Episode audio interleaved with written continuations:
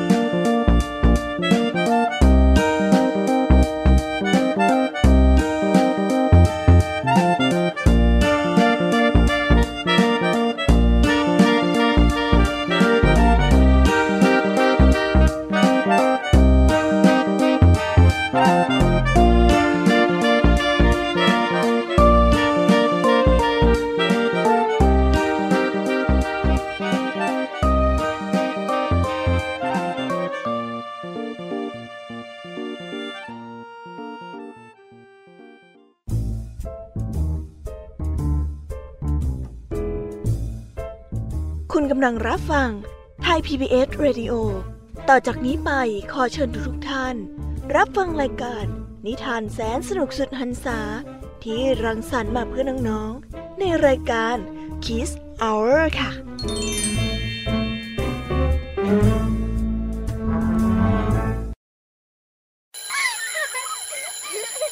โรงเรียนเลิกแล้วกลับบ้านพร้อมกับรายการ Kids Hours โดยวัญญาชยโย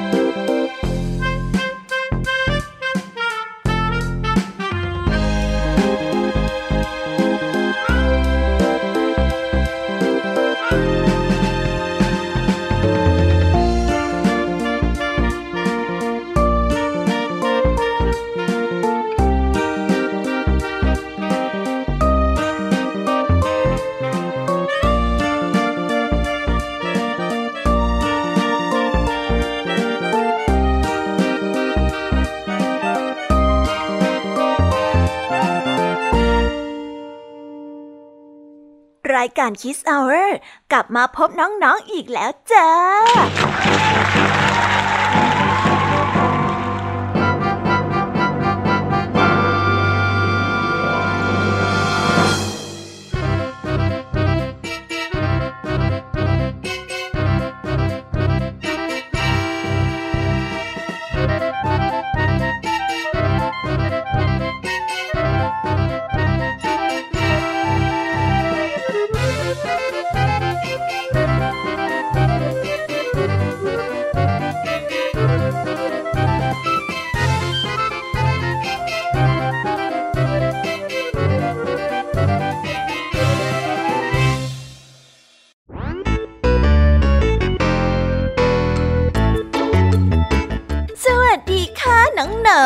ช่วงเวลายามเย็นแบบนี้เนี่ย เราก็ได้กลับมาพบกับพี่ยามีกับผองเพื่อนในรายการ Kiss Hour กันอีกเช่นเคยนะ วันนี้เป็นยังไงกันบ้างคะ เรียนมาทั้งวันเหนื่อยกันไหมเอ่ยนั่นแน่น้องๆหลายคนเนี่ยคงเหนื่อยกันแน่ๆเลยละสิคะงั้นเรามาพักกันก่อนนะมาเพลิดเพลินเพื่อผ่อนคลายกันสักแป๊บหนึ่งก่อนค่ะ เดี๋ยวพี่ยามีจะช่วยให้น้องๆผ่อนคลายเอง แล้วอีกเช่นเคยนะคะ รายการ Kids Hour ของเราเนี่ยก็มีเรื่องราวนิทานที่แสนสนุก และก็ได้แอบแฝงไปด้วยข้อคิดแล้วก็คติสอนใจมาให้น้องๆ ได้ฟังกันให้หายคิดถึงกันอีกแล้วค่ะสำหรับวันนี้นะคะ รายการ Kids Hour ของเราก็ได้เตรียมเรื่องราวนิทานที่แสนสนุกมาให้น้องๆ ที่น่ารักทุกๆคนได้ฟังกันอย่างแน่นอน วันนี้ครูไหวใจดี ก็ได้มาพร้อมกับนิทานคุณธรรมทั้งสองเรื่อง ซึ่งในวันนี้คุณครูไหวก็ได้เตรียมนิทานเรื่องร้านขายของสองพี่น้องมาฝากกัน และต่อกันด้วยเรื่องพ่อครัวกับไฟในเตา ส่วนเรื่องราวจะสนุกสนานแค่ไหน ต้องไปรอติดตามพร้อมๆกันนะคะเด็กๆ ส่วนพี่ยามีเล่าให้ฟังกันในวันนี้ ก็มากันอีกเช่นเคยกับนิทานทั้งสามเรื่องสามรสซึ่งในเรื่องแรกก็มาพร้อมกับนิทานเรื่อง มดผู้เตรียมพร้อม และต่อกันด้วยเรื่องหนูจอมอวดดี และปิดท้ายด้วยเรื่องนางฟ้าน้อยนั่นเอง นิทานทั้งสามเรื่องของพี่ยามีในวันนี้พี่ยามีขอการันตีเลยค่ะว่า สนุกอย่างแน่นอน วันนี้นะคะลุงทองดีกับเจ้าจ้อย ก็ได้เตรียมนิทานสุภาษิตมาฝากพวกเรากันอีกเช่นเคยค่ะ ซึ่งในวันนี้นะคะก็มากันในสำนวนไทยที่ว่า เขียนเสือให้วัวกลัว เรื่องราวและความหมายของคำคำนี้จะเป็นอย่างไร เอาไว้ไปรอฟังกันในช่วงนิทานสุภาษิตกันเลยนะคะ และก็ปิดท้ายกันอีกเช่นเคยกับนิทานพี่เด็กดีจากทางบ้าน ซึ่งวันนี้พี่เด็กดีก็ได้เตรียมนิทานเรื่อง เด็กหญิงวลิคีโมโหมาเล่าให้กับพวกเราได้ฟังกันในช่วงนิทานเด็กดีนั่นเอง โอ้โห เป็นยังไงล่ะ ได้ยินแค่ชื่อนิทานก็น่าสนุกแล้วใช่ไหมล่ะคะเด็กๆ พี่แยบี้ก็ตื่นเต้นที่จะรอฟังนิทานที่แสนสนุกที่รอพวกเราอยู่ไม่ไหวแล้วล่ะค่ะ มีแต่เรื่องที่น่าฟังทั้งนั้นเลยนะคะเนี่ย อันละค่ะ เพื่อไม่ให้เป็นการเสียเวลา พี่แยมมี่ว่าน้องๆคงพร้อมกันแล้วใช่ไหมล่ะคะ งั้นตอนนี้เราไปเตรียมตัวรับฟังกันได้เลย เพราะว่าตอนนี้เนี่ยคุณครูไหวได้มารอน้องๆอยู่ที่หน้าห้องเรียนแล้วค่ะ งั้นเราไปหาคุณครูไหวพร้อมๆกันเลยค่ะ ไปกันเลย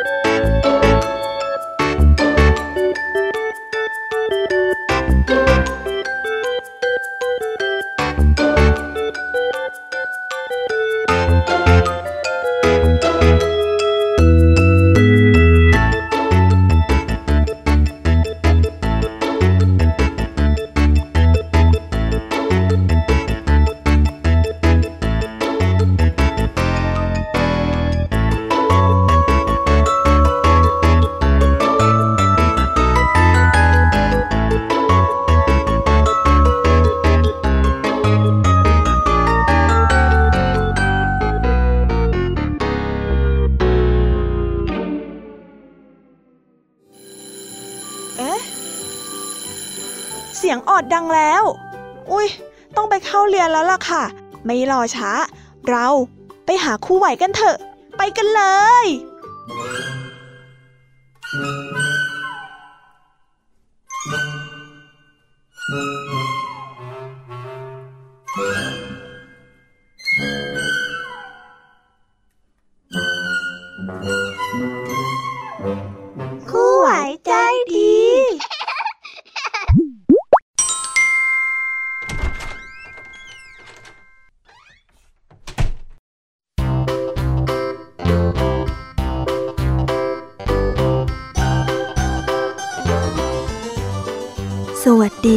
เด็กๆ กลับมาพบกับคุณครูไหวกันอีกแล้วนะคะ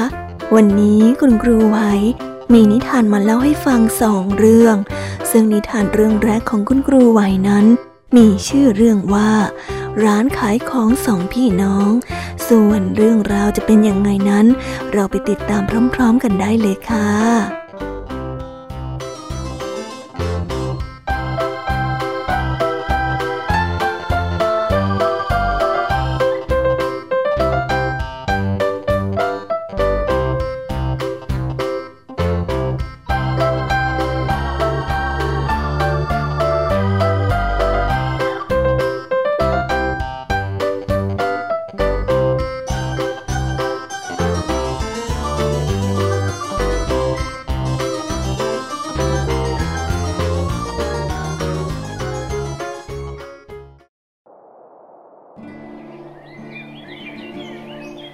ในครอบครัวหนึ่ง มีลูกชายอยู่สองคน ลูกชายคนโตชื่อใหญ่ ลูกชายคนเล็กก็ได้ชื่อเล็ก เมื่อทั้งสองนั้นได้เติบโตขึ้น พ่อของพวกเขาก็ให้เงินไปลงทุนกันคนละก้อน เพื่อให้ทั้งสองจะได้มีเงินลงทุนทำมาหากินเลี้ยงตนเองได้ และก็ได้สร้างเนื้อสร้างตัว สร้างครอบครัวของตนเองได้ในอนาคตนายใหญ่ที่เป็นพี่ชายคนโต เป็นลูกที่พ่อค่อนข้างภูมิใจ เพราะว่าเชื่อฟังคำสั่งสอนของพ่อแม่มาโดยตลอด นายใหญ่ได้ตัดสินใจเปิดร้านขายบะหมี่ เพราะว่าฝีมือการทำบะหมี่ที่ได้รับจากพ่อนั้น ไม่เป็นสองรองใคร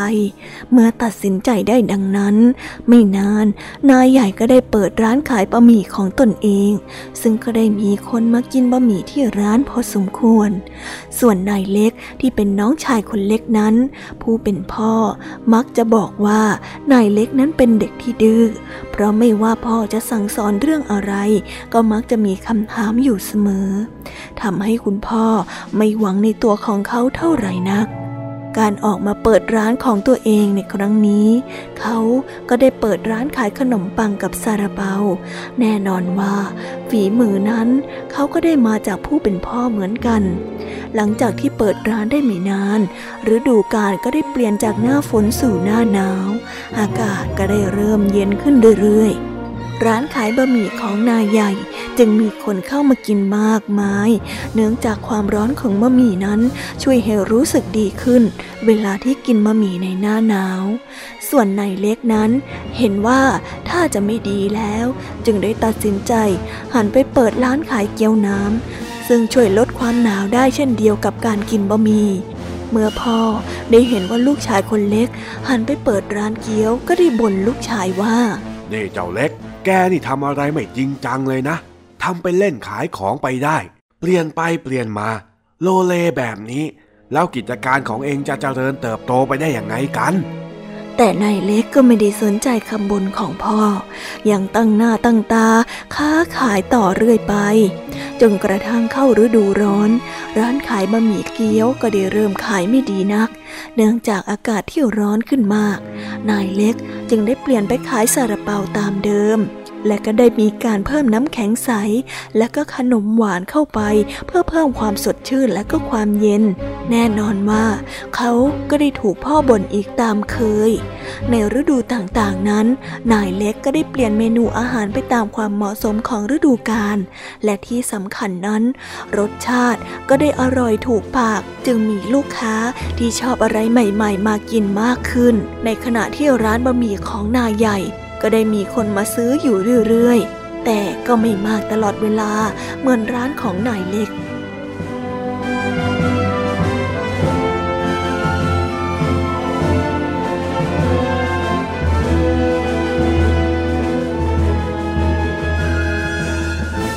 นิทานเรื่องนี้ก็ได้สอนให้เรารู้ว่า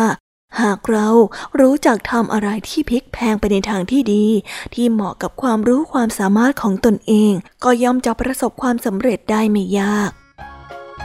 ก็ได้จบกันไปแล้วนะคะสำหรับนิทานเรื่องแรกของคุณครูไหว เป็นยังไงกันบ้างคะเด็กๆ สนุกกันไหมเอ่ย งั้นเราไปต่อกันในนิทานเรื่องที่สองกันเลยนะคะ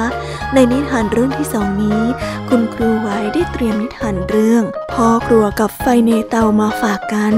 ส่วนเรื่องราวจะเป็นยังไงนั้น เราไปฟังพร้อม ๆ กันได้เลยค่ะ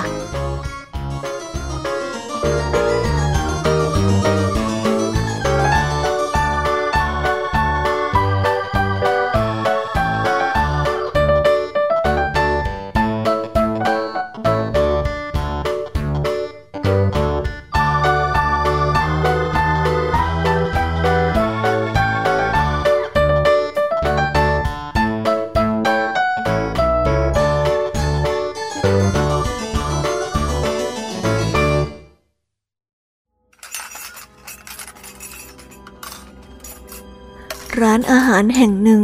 ในครัวที่เต็มไปด้วยวัตถุดิบมากมายหม้อมากมายหลายขนาด ได้ถูกเก็บไว้เป็นระเบียบ ถัดไปได้เป็นชั้นกระทะ มีดแล้วก็ช้อน พ่อครัวได้วิ่งวุ่นอยู่กับการทำอาหารตามเมนูของลูกค้า กลิ่นอาหารนั้นได้หอมฟุ้งตลบอบอวนไปทั่ว เร่งมือหน่อย เร่งมือหน่อย ลูกค้ากำลังรออยู่อ้าวทำให้ไวหน่อยสิ มือไม้ให้คล่องแคล่ว หั่นผักเร็วๆหน่อย ทางนั้นต้มเนื้อนานไปแล้วนะ รีบยกลงจากเตาได้แล้ว ไปพร้อมแล้วเสิร์ฟเลย เสียงหัวหน้าพ่อครัว สั่งการบรรดาลูกมือ ดังไปทั่วครัวเนื่องจากร้านอาหารนี้เป็นร้านที่มีขนาดใหญ่ มีลูกค้ามากมายได้แวะเวียนมาไม่ขาดสาย พ่อครัวจึงยุ่งอยู่ตลอดทั้งวัน เสียงสับเนื้อสัตว์ หั่นผัก เสียงตะหลิวได้กระทบกระทะ เสียงจานชามกระทบกันดังสลับกันไปมาไม่หยุด ในบรรดาพ่อครัวที่ยุ่งกับการเตรียมอาหาร ก็ได้มีพ่อครัวคนหนึ่ง รับหน้าที่เป็นคนทำเมนูผัด ไม่ว่าจะเป็นวิธีอะไร ขอแค่มีวิธีการทำเป็นการผัด ย่อมต้องมีเขาเป็นคนจัดการ ในช่วงเวลาที่ยุ่งวุ่นวายบางครั้ง พ่อครัวอย่างเขาก็ได้เผลอปล่อยกระทะไว้บนเตานานกว่าปกติ อุ้ยร้อน ยร้อนร้อนร้อนร้อนเมื่อเห็นดังนั้น พ่อครัวก็ได้รีบยกกระทะออก แต่ด้วยความรีบร้อนไม่ทันระวัง เปลวไฟก็ได้กำลังลุกสูงขึ้น จึงถูกเปลวไฟนั้นลวกเข้าที่มือ พ่อครัวรู้สึกโมโหเป็นอย่างมาก จึงได้ด่าไฟไปว่า แกนี่ไว้ใจไม่ได้จริงๆ ช่างใจร้ายเหลือเกิน เมื่อได้ช่องทางจะทำร้าย ก็รีบทำร้ายฉันได้ทันที ฉันคงจะคิดว่าแก เป็นเพื่อนฉันอีกต่อไปไม่ได้แล้ว เมื่อไฟในเตาได้ยินดังนั้น ก็ได้พูดขึ้นมาบ้างว่า ที่จริงเราไม่ได้เป็นอันตรายเลยเราอะทำงานของเราตามหน้าที่ เป็นท่านนั่นแหละ ที่เอามือมาถูกเราเอง แต่อันที่จริงอะนะ ที่ท่านว่าจะไม่คิดว่าเราเป็นมิตรอีกแล้วนั้นน่ะ ความจริงท่านไม่ได้คิดว่าเราเป็นมิตรมาตั้งนานแล้วตั้งหาก เพราะเวลาที่ท่านทำอาหารเสร็จทีไร ท่านก็ดับชีวิตข้าลงทุกที เมื่อได้ยินแบบนั้น พ่อครัวก็ได้รู้สึกระอายใจ จนไม่กล้าพูดอะไรอีก เขาได้แต่กุมมือที่ถูกไฟลวกจนแดง แล้วก็ได้เดินออกไปทำแผลแบบเงียบๆ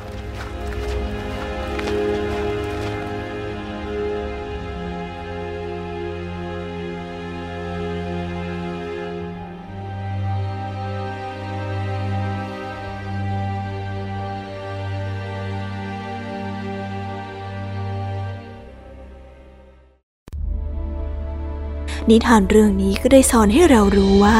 ก่อนที่จะว่าคนอื่นว่าไม่มีน้ำใจ ก็ให้ขอดูตัวเองก่อนว่า มีน้ำใจต่อเขาบ้างไหม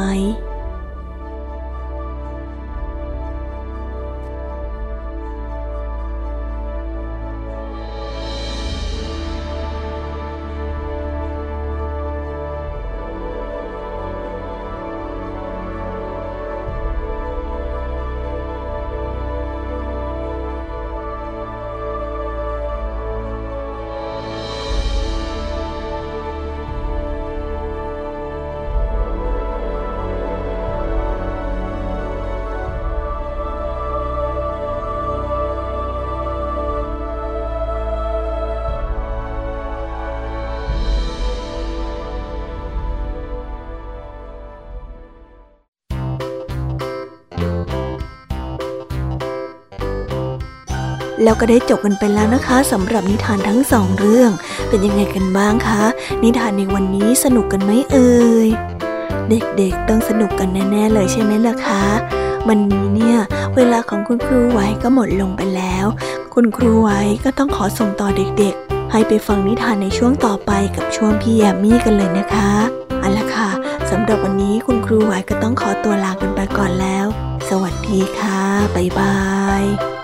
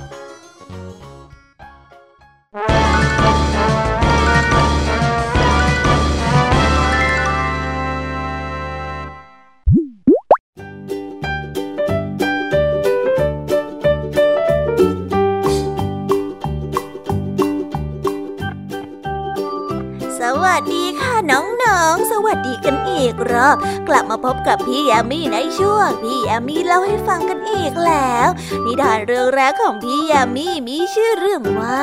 มดผู้เตรียมพร้อม เรื่องราวจะเป็นยังไงนั้น เราไปรับฟังกันได้เลยค่ะ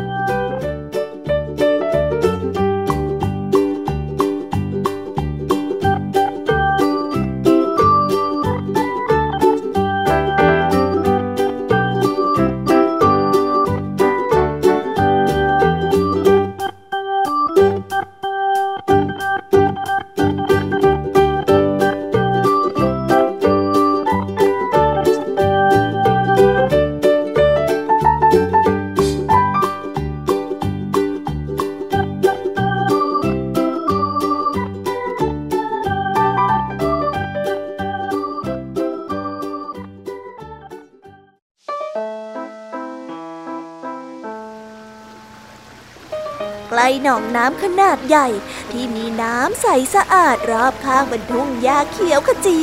อากาศในฤดูร้อนอันอบอ้าว ได้ถูกพัดให้ชมชื่น ขึ้นด้วยสายลมเย็นๆ เมื่อลมได้พัดมาครั้งหนึ่ง เหล่ายอดหญ้าและก็ดอกไม้ในหลากหลายสี ก็ได้เอ็นไหวไปมา บนใบไม้สีเขียวขจี ได้มีตั๊กแตนสีเขียวตัวใหญ่โตตัวหนึ่ง มันได้ขยับขยุกขยิกไปมาพรางร้องเพลงอย่างมีความสุข ไม่ไกลกัน นั่นมีฝูงมดอยู่ฝูงหนึ่ง พวกมันได้เดินต่อแถวกันอย่างเป็นระเบียบ ในมือเล็กๆของมดทุกตัว ได้มีของกินถือเอาไว้ พวกมันขยันทำงาน ช่วยกันขนอาหารไปไว้ที่รัง เพื่อใช้เป็นเสบียงในตอนฤดูหนาว ที่จะมาเยือนในอีกหลายเดือนข้างหน้านี้ จะได้ไม่อดตายในฤดูหนาวอันหนาวเหน็บ ตั๊กแตนที่กำลังร้องเพลงอย่างสนุกสนาน เมื่อเห็นเหล่ามดเอาแต่ก้มหน้าก้มตาทำงาน ด้วยความเหน็ดเหนื่อยก็รู้สึกว่าช่างขำขันเหลือเกินฤดูหนาวยังอยู่อีกยาวไกลกว่าจะมาถึงทำไมมดตัวน้อยพวกนี้ ไม่ทำตัวให้สนุกกับฤดูร้อนที่อากาศดีแบบนี้กัน เมื่อคิดเช่นนั้น ตั๊กแตนจึงได้เอ่ยถามมดตัวหนึ่งที่ขนเมล็ดข้าวโพดผ่านมาว่า วกเจ้าพวกเจ้า พวกเจ้ามาคุยเล่นหรือไม่ก็มาร้องเพลงกับข้าเถอะวันวันๆเนี่ยเอาแต่ทำงาน ชีวิตเจ้าเนี่ยลำบากเกินไปแล้วเนาะมดน้อยได้ยินตั๊กแตนพูดมา จึงได้ตอบกลับไปว่าข้ากับเพื่อนของข้าต้องช่วยกันจัดเก็บอาหาร ไว้ในฤดูหนาวที่กำลังจะมาถึงนี้ เจ้าก็อย่าเอาแต่ร้องเพลงเล่นสนุกสนานเลย ควรหาอาหารเก็บไว้ในฤดูหนาวเหมือนกันนะ ตั๊กแตนได้ยินดังนั้นก็ได้ตอบกลับไปว่าจะไปสนใจอะไรกับฤดูหนาวที่ยังไม่มาถึง โอ้ยอีกตั้งหลายเดือน ยังไม่มาถึงสักหน่อย โอ้ยรีบร้อนไปได้ เมื่อได้ยินแบบนั้น มดน้อยก็ไม่ได้พูดอะไรต่ออีก มันได้เริ่มเดินต่อแถวตามขบวนเพื่อนๆของมันอีกครั้ง แล้วก็ได้ขนอาหารต่อไปอย่างขมักขม้น เมื่อสิ้นสุดฤดูร้อน แล้วก็ผ่านฤดูอันชุ่มฉ่ำและในที่สุดฤดูหนาวก็มาเยือน ฝูงมดมีอาหารมากมายให้กิน ส่วนตั๊กแตนนั้นกลับมีอาหารไม่เพียงพอ และอาจจะอดตายได้ ตั๊กแตนแอบมองฝูงมดแบ่งอาาหารกันในรังอย่างอบอุ่น มันจึงได้รู้ว่าตนเองนั้นใช้ชีวิตอย่างผิดพลาด ถ้าเชื่อมดแต่แรกก็คงไม่แย่ขนาดนี้ข้าน่าจะฟังเจ้ามดน้อย น่าจะหาอาหารตุนไว้สักหน่อยพอถึงฤดูหนาวที่อาหารหายากแบบนี้จะได้ไม่ต้องลำบากทนฝ่าลมหนาวออกไปหาอาหารเออ ข้าก็คงจะได้อยู่ในบ้านอุ่นๆ แล้วก็นั่งกินอาหารอย่างมีความสุขเหมือนเจ้าพวกมดนี้ แต่ข้าคิดผิดจริงๆ ไม่น่าเลย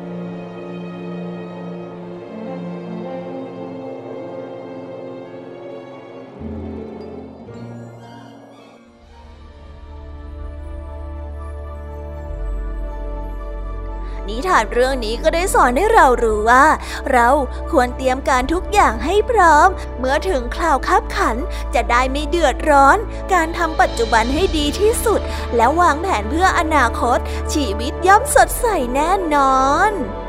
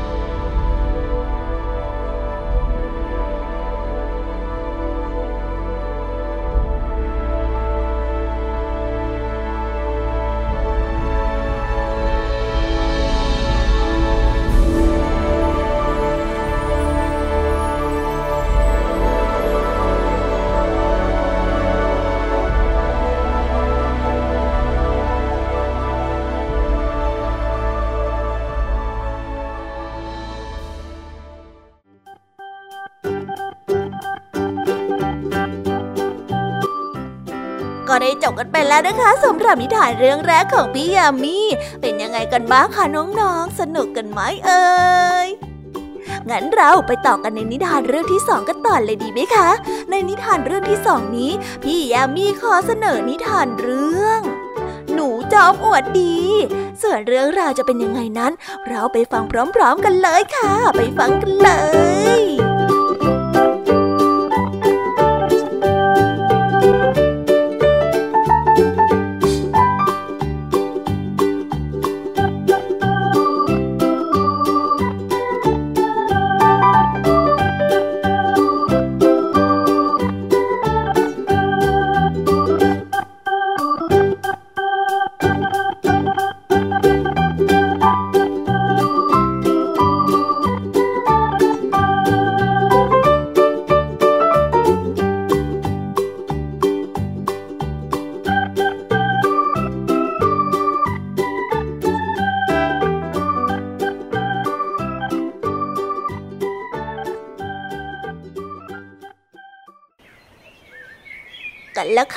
นานมาแล้ว ได้มีหนูอยู่ตัวหนึ่ง หนูตัวนี้เป็นหนูที่ชอบอวดดี ถือตนเองว่าเก่งกาจและไม่มีใครสู้มันได้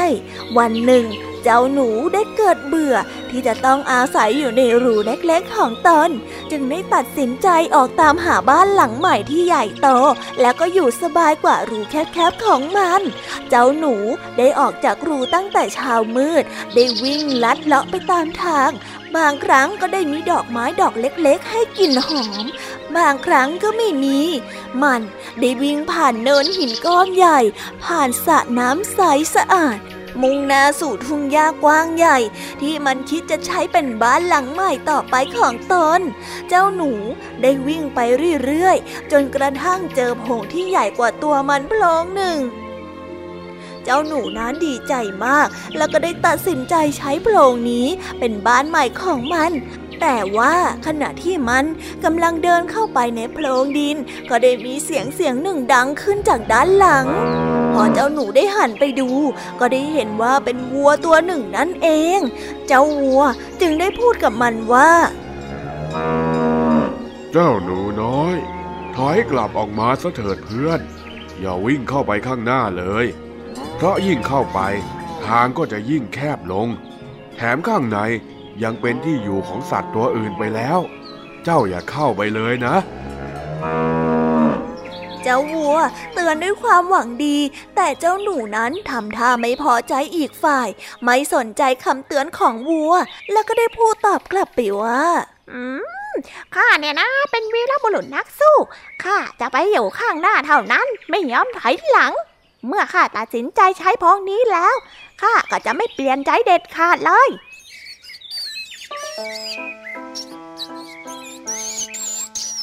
แต่เจ้ากำลังตัดสินใจผิดนะเจ้าหนู วัวยังคงเตือนเจ้าหนูอีกครั้งด้วยความหวังดี แต่ก็ยังเหมือนเดิม เจ้าหนูผู้อวดดีไม่คิดจะสนใจฟังคำเตือนนั้นเลย แล้วก็ได้พูดไปว่าข้ารู้ว่าข้ากำลังทำอะไร ไม่มีทางตัดสินใจผิดแน่ๆ เจ้าไปซะเถอะ ว่าแล้วเจ้าหนูก็ได้วิ่งเข้าไปในโพรงดิน โพรงที่มีขนาดใหญ่ในตอนแรก โพรงนั้นก็ได้เริ่มแคบลงเรื่อยๆ แคบลงเรื่อยๆ แต่ เจ้าหนูก็ยังคงดันทุรังวิ่งต่อไป จนในที่สุดก็เจอเข้ากับเจ้างูตัวใหญ่ที่นอนขดอยู่ สุดท้ายเจ้าหนูจอมอวดดีก็ได้กลายเป็นอาหารของเจ้างูไปในที่สุด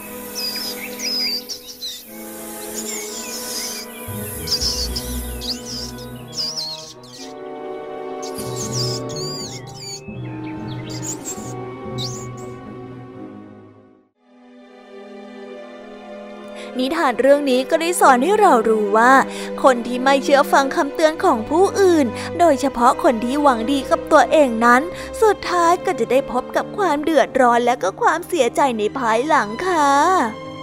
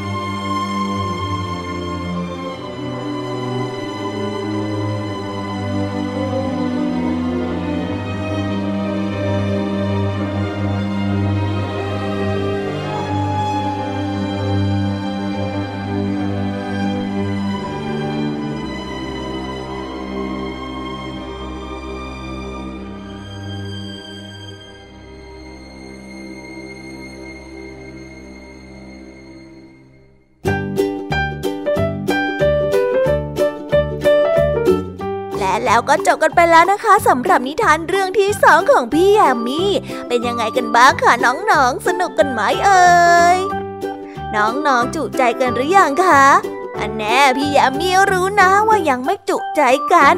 งั้นถ้าหากว่ายังไม่จุใจเนี่ย งั้นเราไปต่อกันในนิทานเรื่องที่สามกันเลยนะคะ ในนิทานเรื่องที่สามนี้ พี่ยามีขอเสนอนิทานเรื่อง นางฟ้าน้อย เรื่องราวจะเป็นยังไงนั้นไปฟังกันเลยค่ะ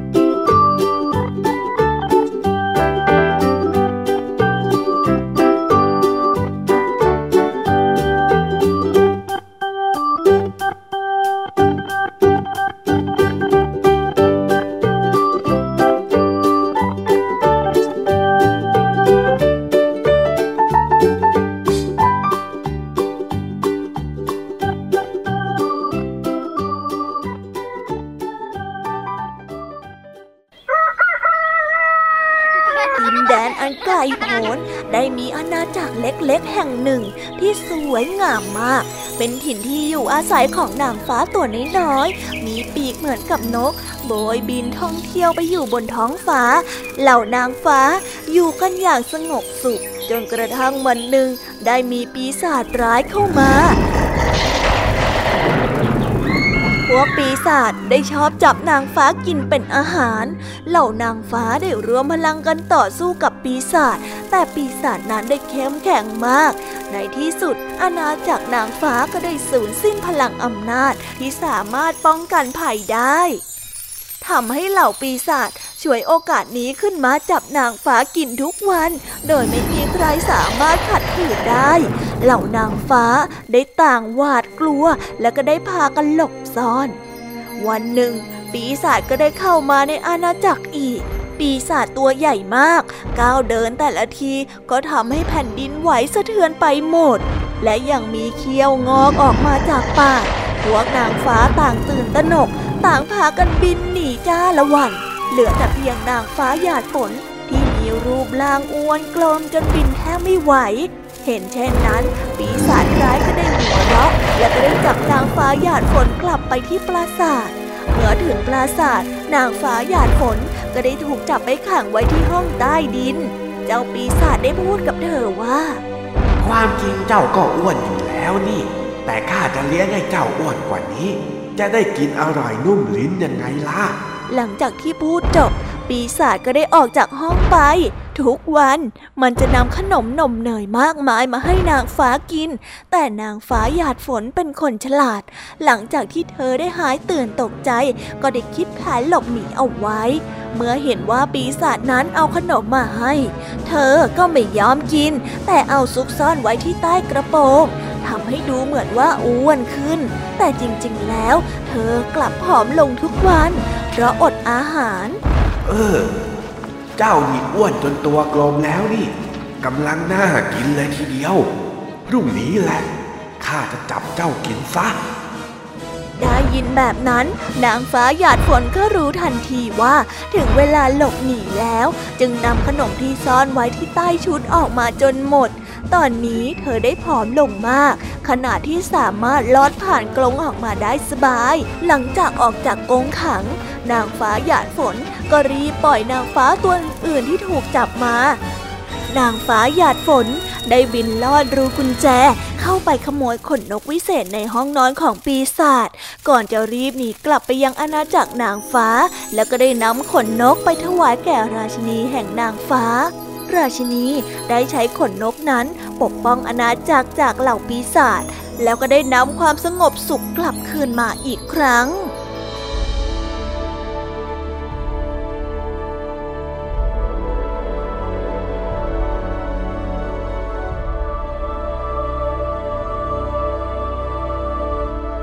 นิทานเรื่องนี้ก็ได้สอนให้เรารู้ว่า เมื่อถึงข่าวคับขันหรือประสบปัญหาใด ๆ ก็ตาม เราควรตั้งสติให้ดี ค่อยๆคคิด หาทางแก้ไขปัญหานั้น ใช้สติปัญญาของตัวเองในการเอาตัวรอด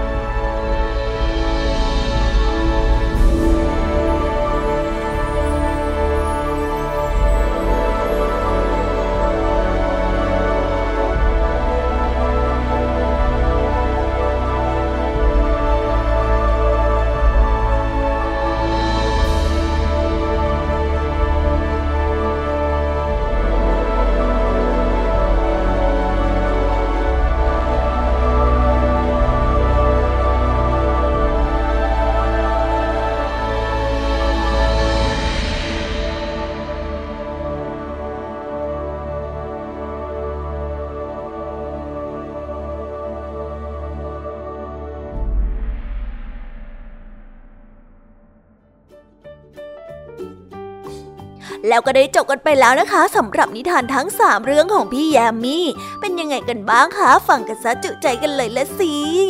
แต่ยังไม่หมดแต่เพียงเท่านี้นะ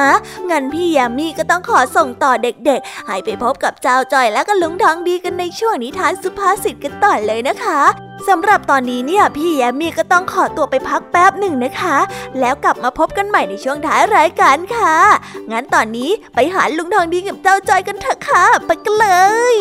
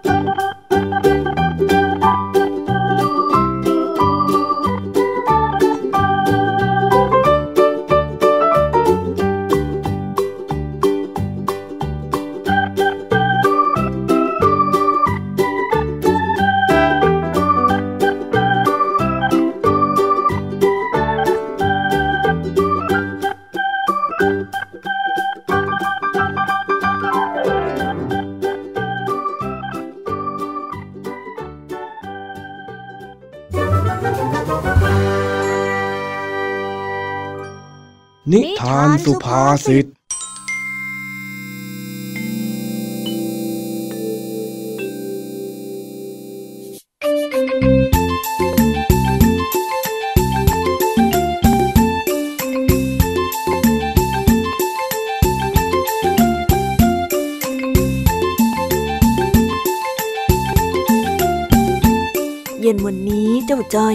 ได้มาเล่นซนแถวบ้านลุงทองดีอีกเช่นเคย แต่บังเอิญว่าได้ไปเห็นลุงทองดีกำลังมัดม้วนฟางอยู่ ก็เลยวิ่งเข้าไปถามด้วยความสงสัย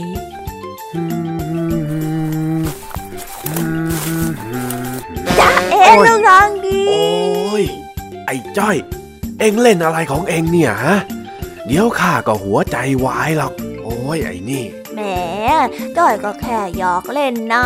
ทำเป็นหัวใจเต้นแรงไปได้ เดี๋ยวเถอะเดี๋ยวเถอะทำผิดแล้วยังจะมากวนโอ้ย เดี๋ยวข้าจะเคกกะโหลกเข้าให้อืมไม่เอาไม่เอา ไม่เคกสิลุงทองดีสุดหล่อ เออทำเป็นพูดไปเถอะนะเอ็งน่ะ แล้วลุงทองดีกำลังทำอะไรอยู่ล่ะจ๊ะ นี่นะเหรอเขาเรียกว่าหุ่นไล่กาน่ะ อ๋อ เห็นยัดฟางเข้าไปเยอะแยะจ้อยก็นึกว่าลุงทองดีกำลังจะทำกระสอบทรายซะอีก หุ่นไล่กาเจ้าจ้อย หุ่นไล่กา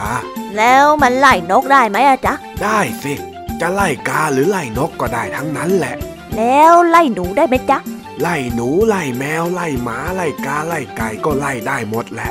จะไล่ให้เองไปก็ได้นะ ไป เองไปเล่นที่ไหนก็ไปไปอ้าอย่าเพิ่งไล่จอยสิจอยก็แค่อยากรู้นี่นะอยากรู้อะไรของเองอีกล่ะฮะจ้อยอยากรู้ว่าเจ้าหุ่นไล่กาเนี่ยมันทำงานยังไงอะทำไมถึงไล่นกไล่กาได้อะจ๊ะลุง อืม จะว่าไปมันก็ไม่ได้ทำอะไรนะ แค่ทำให้มันเป็นรูปร่างเหมือนคน แล้วก็เอาไปปักไว้ที่คันนา พอลมพัดมาผ้าก็ปลิวสะบัด นกมันคงจะนึกว่าเป็นคนเดินมา ก็เลยกลัว แล้วบินหนีไปละมั้งอ้อเจ้านกพวกนี้นี่มันก็แปลกกลัวหุ่นฟางเนี่ยนะ มันก็คงจะคล้ายๆ กับสำนวนที่ว่า เขียนเสือให้วัวกลัวนั่นแหละเจ้าจ้อยง่าอะไรกันน่ะ เรื่องนกเรื่องกาเรื่องแมวยังไม่จบเลย นี่มาเรื่องเสือเรื่องวัวอีกแล้วอะโอ้ยจ้อยตามไม่ทันเร็วข้าหมายถึงสำนวนไทยตั้งหากละเจ้าจ้อยอะ สำนวนก็มาอีก เดี๋ยวจ้อยทดกากับไก่ไว้ในใจก่อน แล้วค่อยคิดเรื่องเสือกับวัวนะจ๊ะ นกกาเสือวัวเฮ้ยบางทีข้าก็สงสัยนะ ว่าเอ็งไม่รู้จริง ๆ หรือว่าเอ็งกวนประสาทข้ากันแน่จ้อยไม่รู้จริงๆจ้ะลุง เออ เดี๋ยวข้าจะบอกให้ เขียนเสือให้วัวกลัวเนี่ย มันเป็นสำนวนไทยที่มีความหมายว่า หลอก หรือขู่ให้ฝ่ายตรงข้ามเสียขวัญ โดยที่ทำไปก่อนอย่างที่ไม่ได้หวังผลอะไรมากมายอย่างไงล่ะเจ้าจ้อย อ๋อ ถ้าจะเรียกอีกอย่างหนึ่งก็คือข่มขู่ด้วยจิตวิทยาใช่ไหมลุง เออ ใช่ใช่ แบบนั้นนั่นแหละ ใช่เลย เอ็งนี่เก่งนะ รู้จักจิตวิทยาซะด้วย ก็จ้อยอ่านเจอในหนังสือที่ลุงทองดีให้ไปนี่นา ว่าแต่ลุงทองดีเล่านิทานให้จ้อยฟังหน่อยได้ไหมจ๊ะจ้อยยังไม่ได้ฟังมาหลายวันแล้วนะอ้าวอ้าวได้ได้เดี๋ยวข้าจะเล่าให้ฟังก่อนแล้วกันกาละครั้งหนึ่งนานมาแล้ว ที่หมู่บ้านแห่งหนึ่ง ต้องได้รับความเดือดร้อนจากฝูงวัวป่า ที่มักจะมากัดกินพืชที่ชาวบ้านปลูกไว้ ไม่ว่าจะพยายามไล่ยังไง เจ้าวัวพวกนั้นก็ไม่ไปไหนสักที จนชาวบ้านไม่รู้จะทำยังไง วันเวลาผ่านไป ได้มีนักบวชผู้หนึ่ง ซึ่งเป็นคนที่มีปัญญาฉลาดหลักแหลม ได้แนะนำให้ชาวบ้าน ลองวาดรูปเสือไปปักไว้ที่ไร่นาเมื่อเจ้าพวกวัวมาเห็น ก็เกิดเกรงกลัว และไม่เข้ามายุ่งที่ไร่นาของชาวบ้าน จากนั้น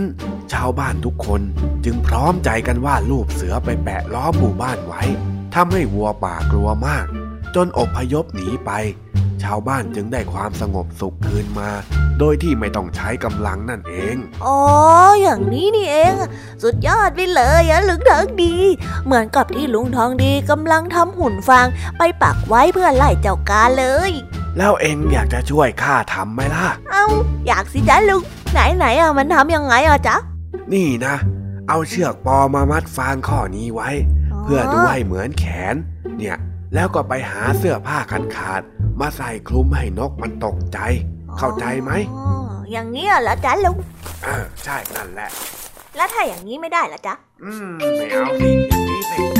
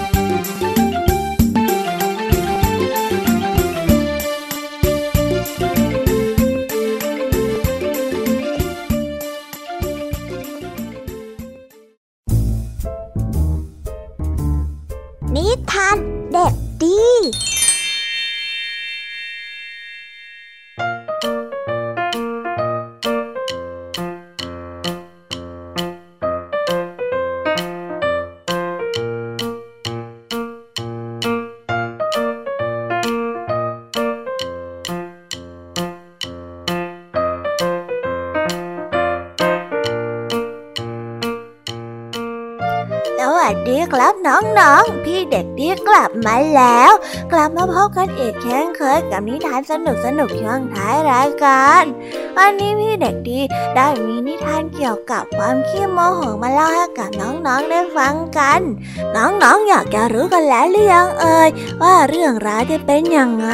ถ้าน้องๆอยากจะรู้กันแล้ว งั้นเราไปฟังนิทานเรื่องนี้พร้อมๆกันเลยครับ ในนิทานชื่อเรื่องว่า เด็กหญิงมะลิขี้โมโห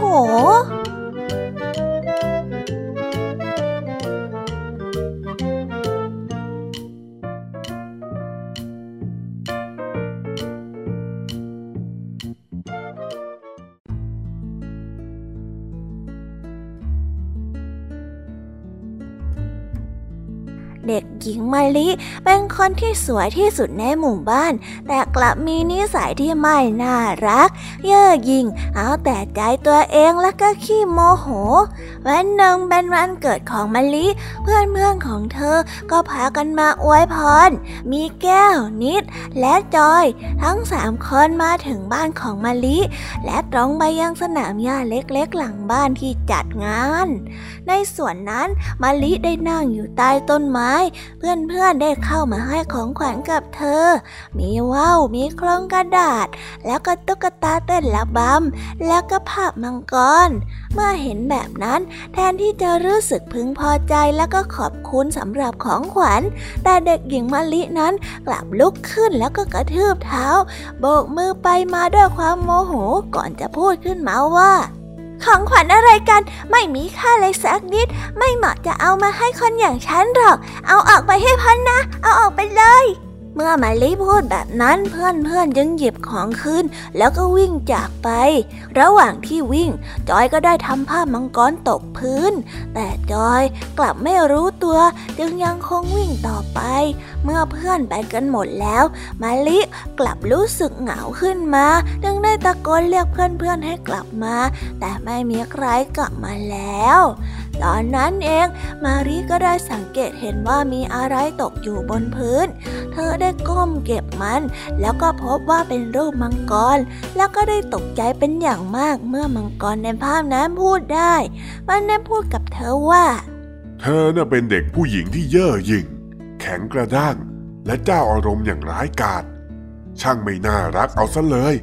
ความรูปฉันลงเดี๋ยวนี้นะ ฉันไม่อยาก มาลิเองก็ไม่อยากจะเห็นมังกรปากร้าย จึงได้ความรูปลงตามที่มังกรต้องการ ภาพที่ปรากฏอีกด้าน กลับเป็นหน้าตาของเด็กผู้หญิงที่หน้าตาบูดบึ้งโกรธขึง มองดูแล้วไม่น่ารัก เออรูปอะไรน่ากินขนาดนี้เนี่ย เอ๊ะ นี่มันไม่ใช่รูปภาพนี่นะ นี่มันกระจกต่างหากงั้นนี่ก็คือตัวฉันเองสินะเออน่าเกลียดยังเลยอะ ใช่แล้ว เห็นไหมว่าเธอทำหน้าบูดแบบนั้นไม่น่ารักเลย ยิ้มหน่อยเถอะนะ เสียงตอบของเพื่อนดังอยู่ใกล้ๆ พวกเธอยังไม่ได้จากไปไหน แค่ซ่อนตัวอยู่หลังพุ่มไม้ใกล้ๆนี่เอง เมื่อเห็นเพื่อนๆมาลิจึงได้ยิ้มออกมา ภาพในกระจกนั้นก็ได้กลายเป็นผู้หญิงที่แจ่มใสน่ารักคนหนึ่งมาลิได้เสียใจที่เป็นคนขี้โมโห เธอได้ขอโทษเพื่อนๆ แล้วก็ขอร้องให้เพื่อนๆนั้น อยู่ร่วมงานวันเกิดของเธอต่อ ซึ่งเพื่อนๆก็ได้ตกลง นิทานเรื่องนี้ก็ได้สอนให้เรารู้ว่า การเป็นคนขี้โมโหและนิสัยไม่ดี จะทำให้เพื่อนๆไม่อยากคบ และสุดท้ายก็จะกลายเป็นคนที่ไม่น่ารักที่ไม่มีเพื่อนคบครับ แล้วก็ได้จบกันไปแล้วนะครับสำหรับนิทานของพี่เด็กดี ที่ได้เตรียมมาเล่าให้กับน้องๆฟังกันในวันนี้ เป็นยังไงกันบ้างล่ะครับ การเป็นคนที่ขี้โมโห และชอบใช้อารมณ์กับคนรอบข้างเนี่ย ไม่ดีเลยนะน้องๆอย่าเอาเป็นยังอย่างกันนะครับ ดีนะ ที่มะลิเนี่ยรู้จักขอโทษเพื่อนๆแล้วก็ทำเรื่องราวจบลงได้ด้วยดี แล้วอันนี้ก็หมดเวลาของช่วงพี่เด็กดีกันไปแล้ว เอาไว้พบกันใหม่ในวันหน้านะสำหรับวันนี้พี่เด็กดีก็ต้องขอตัวลากันไปก่อนแล้วล่ะครับบ๊ายบายครับ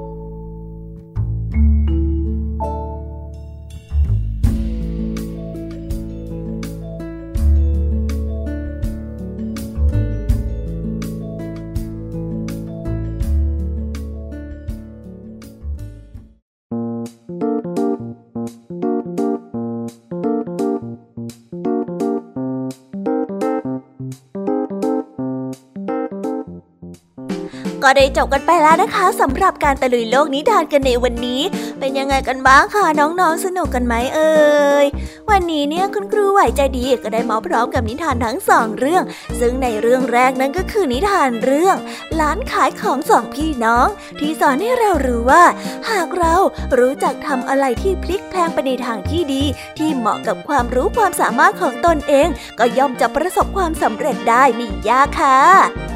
และนิทานเรื่องที่สองนั่นก็คือนิทานเรื่องพ่อครัวกับไฟในเตา ที่ได้ให้ข้อคิดกับเราไว้ว่า ก่อนจะว่าคนอื่นว่าไม่มีน้ำใจ ก็ต้องขอให้ดูตัวเองก่อนว่ามีน้ำใจต่อเขาบ้างไหม ส่วนนิทานของพี่ยามีนั้น ในวันนี้นะคะก็มาพร้อมกับนิทานทั้งสามเรื่อง ซึ่งในเรื่องแรกนั้นก็คือเรื่องมดผู้เตรียมพร้อม ที่ให้ข้อคิดกับเราไว้ว่า เราควรเตรียมการทุกอย่างให้พร้อม เมื่อถึงคราวคับขันก็จะได้ไม่เดือดร้อน การทำปัจจุบันให้ดีที่สุดแล้วก็วางแผนเพื่ออนาคตเนี่ย ชีวิตย่อมสดใสแน่นอนค่ะ และต่อกันที่เรื่อง หนูจอมอวดดี ที่สอนให้เรารู้ว่า คนที่ไม่ฟังคำเตือนของผู้อื่น โดยเฉพาะคนที่หวังดีกับตนเอง สุดท้ายก็จะพบกับความเดือดร้อนแล้วก็ความเสียใจค่ะ และก็เรื่องสุดท้ายของพี่ยามีนั่นก็คือเรื่องนางฟ้าน้อยที่ได้ให้ข้อคิดกับเราไว้ว่า เมื่อถึงข่าวคับขันหรือประสบปัญหาใด ๆ ก็ตาม เราควรตั้งสติให้ดี ค่อยๆคคิดหาทางแก้ไขปัญหานั้น ใช้สติปัญญาของตัวเองในการเอาตัวรอด ส่วนนิทานสุภาษิตในวันนี้ค่ะ ก็มากันในสำนวนไทยที่ว่า เขียนเสือให้บัวกลัว ที่หมายความว่าการหลอก ขู่ หรือว่าให้อีกฝ่ายตรงข้ามนั้นเสียขวัญ หรือว่าเกงขามนั่นเองค่ะ โดยที่ทำไปก่อนเหมือนที่ลุงทองดีกำลังทำหุ่นไล่กาไปปักไว้ในคันนานั่นเอง ปิดท้ายด้วยนิทานเด็กดีเรื่องเด็กหญิงมะลิขี้โมโห ที่สอนให้เรารู้ว่า การเป็นคนที่ขี้โมโหและนิสัยไม่ดี จะทำให้เพื่อนๆไม่อยากคบ และสุดท้ายก็ได้กลายเป็นคนที่ไม่น่ารักแล้วก็ไม่มีเพื่อนคบค่ะ แล้ววันนี้นะคะก็หมดเวลาของรายการ Kiss Hour กันไปแล้ว เอาไว้พบกันใหม่นะเด็กๆสำหรับวันนี้พี่ยามีและก็พองเพื่อน ก็ต้องขอตัวลากันไปก่อนแล้วล่ะค่ะ สวัสดีค่ะ บ๊ายบาย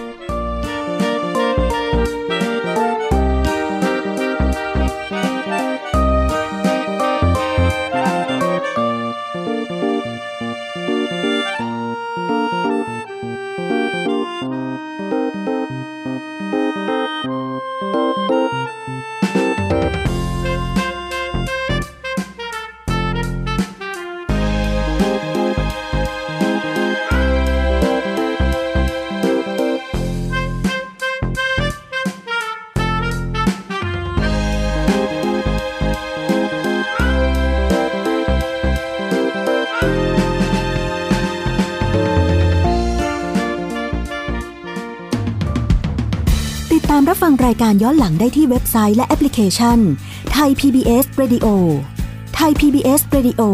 วิทยุข่าวสารสาระ เพื่อสาธารณะและสังคม